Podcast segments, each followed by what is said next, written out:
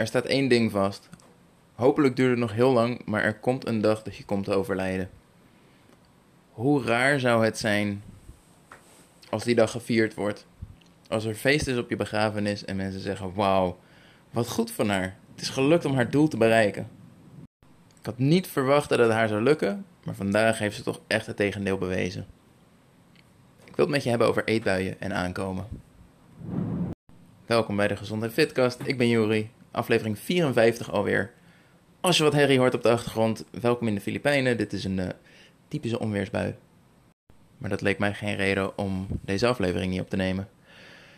Ik ga je een vraag stellen en ik wil dat je vastgrijpt aan de eerste dingen die in je opkomen.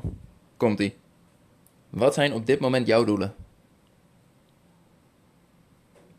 Voor veel van jullie zitten daar doelen tussen als ik wil van mijn eetbuien afkomen, ik wil niet nog meer aankomen of ik wil stabiel blijven.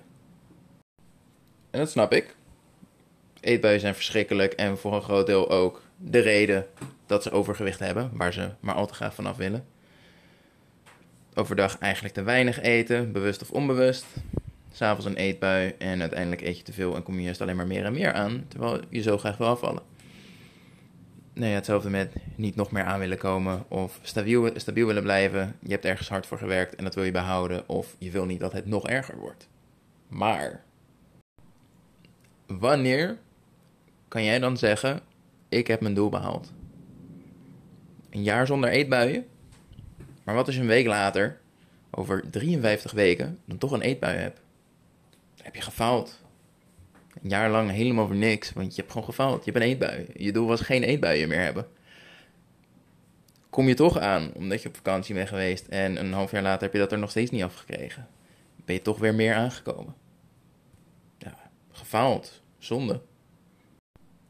Als dat je doelen zijn, kun je pas stellen dat je geslaagd bent op het moment dat jij tussen zes planken begraven wordt. En op zijn zachtst gezegd is dat niet zo'n heel goed doel. Toch komen er wekelijks vrouwen bij me die inderdaad zeggen: een van mijn doelen is: ik wil van mijn eetbuien afkomen, ik wil nooit meer eetbuien. Snap ik. Want ik geef aan dat ik al heel veel vrouwen van hun eetbuien af heb geholpen. Dankzij een combinatie van een stukje mindset, bepaalde oefeningen, gewoontes aanpakken en het eetpatroon. Alleen verandert er wel wat aan dat doel als je bij mij mijn coaching instapt.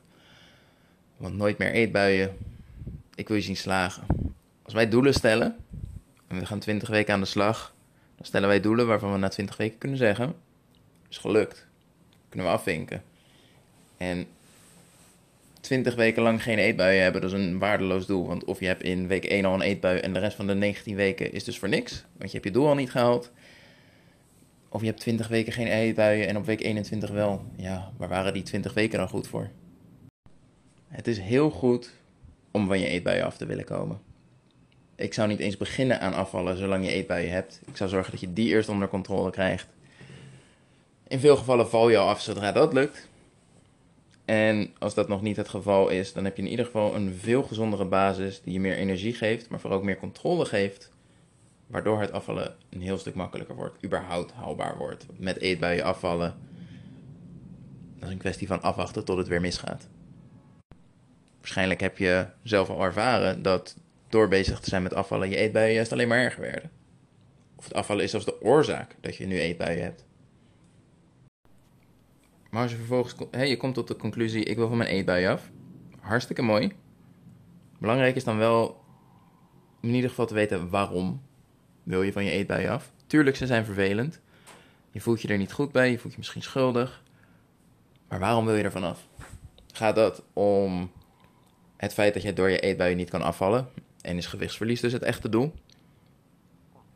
Of, en dat is de tweede die ik vooral tegenkom, gaat het om een stukje controle die je terug wil. Dat het eten controle heeft over jou in plaats van jij controle over het eten. Belangrijk onderscheid, want het betekent ook dat de aanpak er net wat anders uitziet.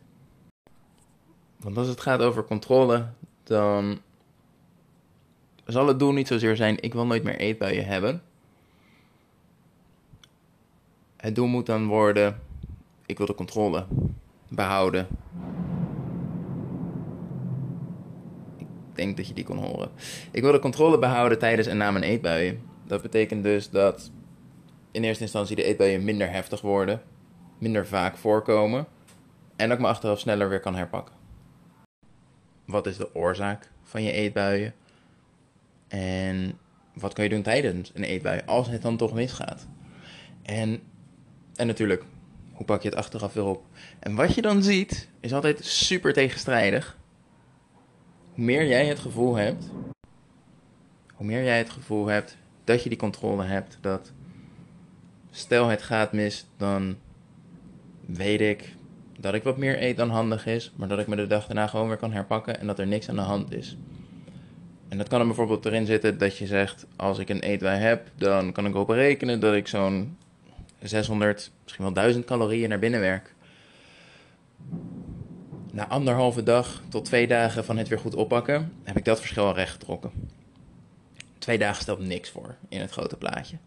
En door dat soort grip op de situatie te krijgen, door de oorzaken aan te kunnen pakken waardoor het minder voorkomt, door te weten hoe je moet handelen tijdens een eetbui, hoe je het achteraf weer op kunt pakken en hoe weinig het eigenlijk schade oplevert, om het zo te noemen.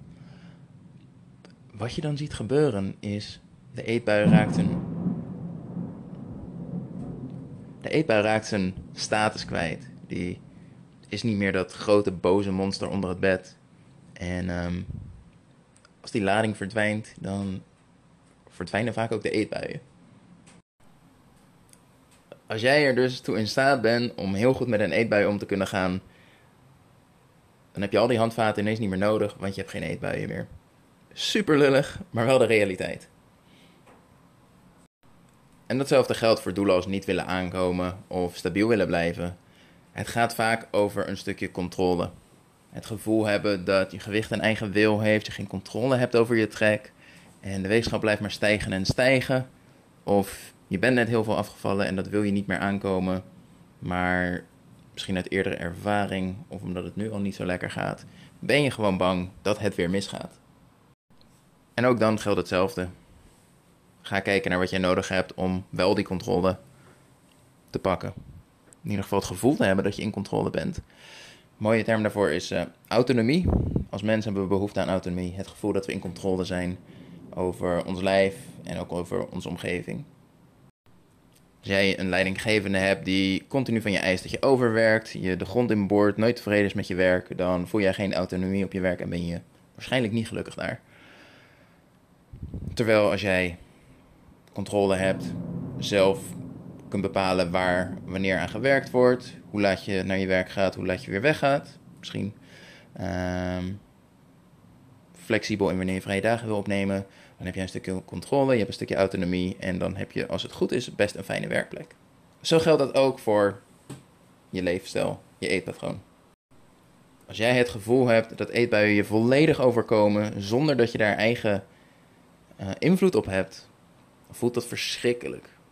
Zodra het doorkrijgt, ja, iedere keer dat ik probeer af te vallen, krijg ik eetbuien, want ik zit mezelf overdag eigenlijk uit te hongeren. Klopt helemaal niks van wat ik aan het doen ben. Veel te laag in eiwitten, veel te laag in vezels.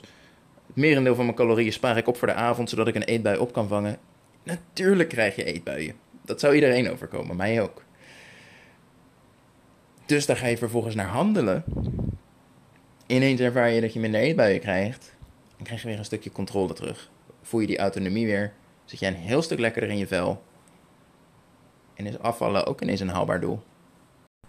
Dus als jouw huidige doel alleen nog te behalen is op de dag dat je tussen zes planken belandt, ga eens heel kritisch naar je doel kijken. En maak er iets van wat je in de komende 10, 20 weken kan behalen. En als het goed is, geeft dat doel je een stukje richting, zodat je precies weet hoe je het moet aanpakken. Of je schiet juist in de twijfel omdat je geen flauw idee hebt hoe je moet beginnen, hoe je dit gaat aanpakken, hoe dit je ooit gaat lukken.